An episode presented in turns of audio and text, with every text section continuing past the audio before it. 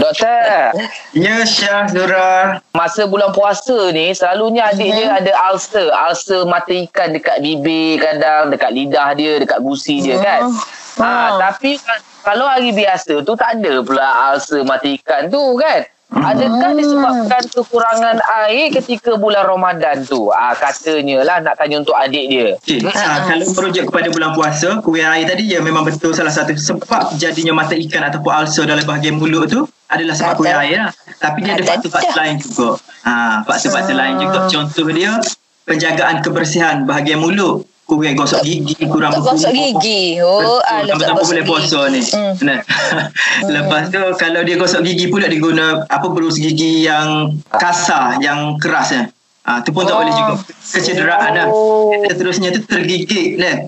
Lepas Ah, tu kacik, kacik. kacik sebab gelojung Ah. buka puasa dengan sahur Ah, ni ah, ah. tak takut orang takut Ah. dia kena air takut Ah, tak ada ya. dia makan kat ha tergigit lah lepas tu Tergigit lah. faktor-faktor lain makan benda pedas, makan benda masak, makan benda panas. Nah, selain daripada jangkitan kumen apa semua. Dan yang benda baiknya, benda ni akan sembuh dengan sendiri. Kalau kita makan Ah. benda cukup, apa satu lagi, benda yang kurang nutrien dalam sayur. Ha, folic acid kalau kita ambil Ah. sayur cukup, air cukup, kita jaga kebersihan bahagian oral oral kita ni, bahagian mulut kita dengan berkumur, eh, dengan buruh gigi secara kerap walaupun bulan puasa, lepas puasa, apa semua kita buruh gigi. Jadi insyaAllah dia akan dapat cegah lah. Dan dia sakit pun sakit sekejap ya, dalam 3 hingga 5 hari. Ha, Lepas tu tu hilang lah dia doktor dia.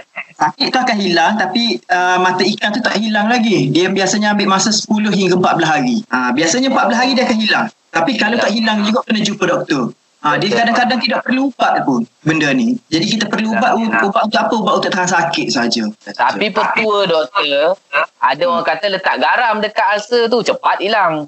Ha, betul. sedap. Ha, betul tu Getih kadang-kadang juga sebabnya dia menyebabkan osmotic pressure. Air daripada Ah. situ tu dia akan jadi keluar dia akan kecut. Bila benda tu kecut dia akan cepat tertutup ulcer tu. Alright, okey. faham doktor.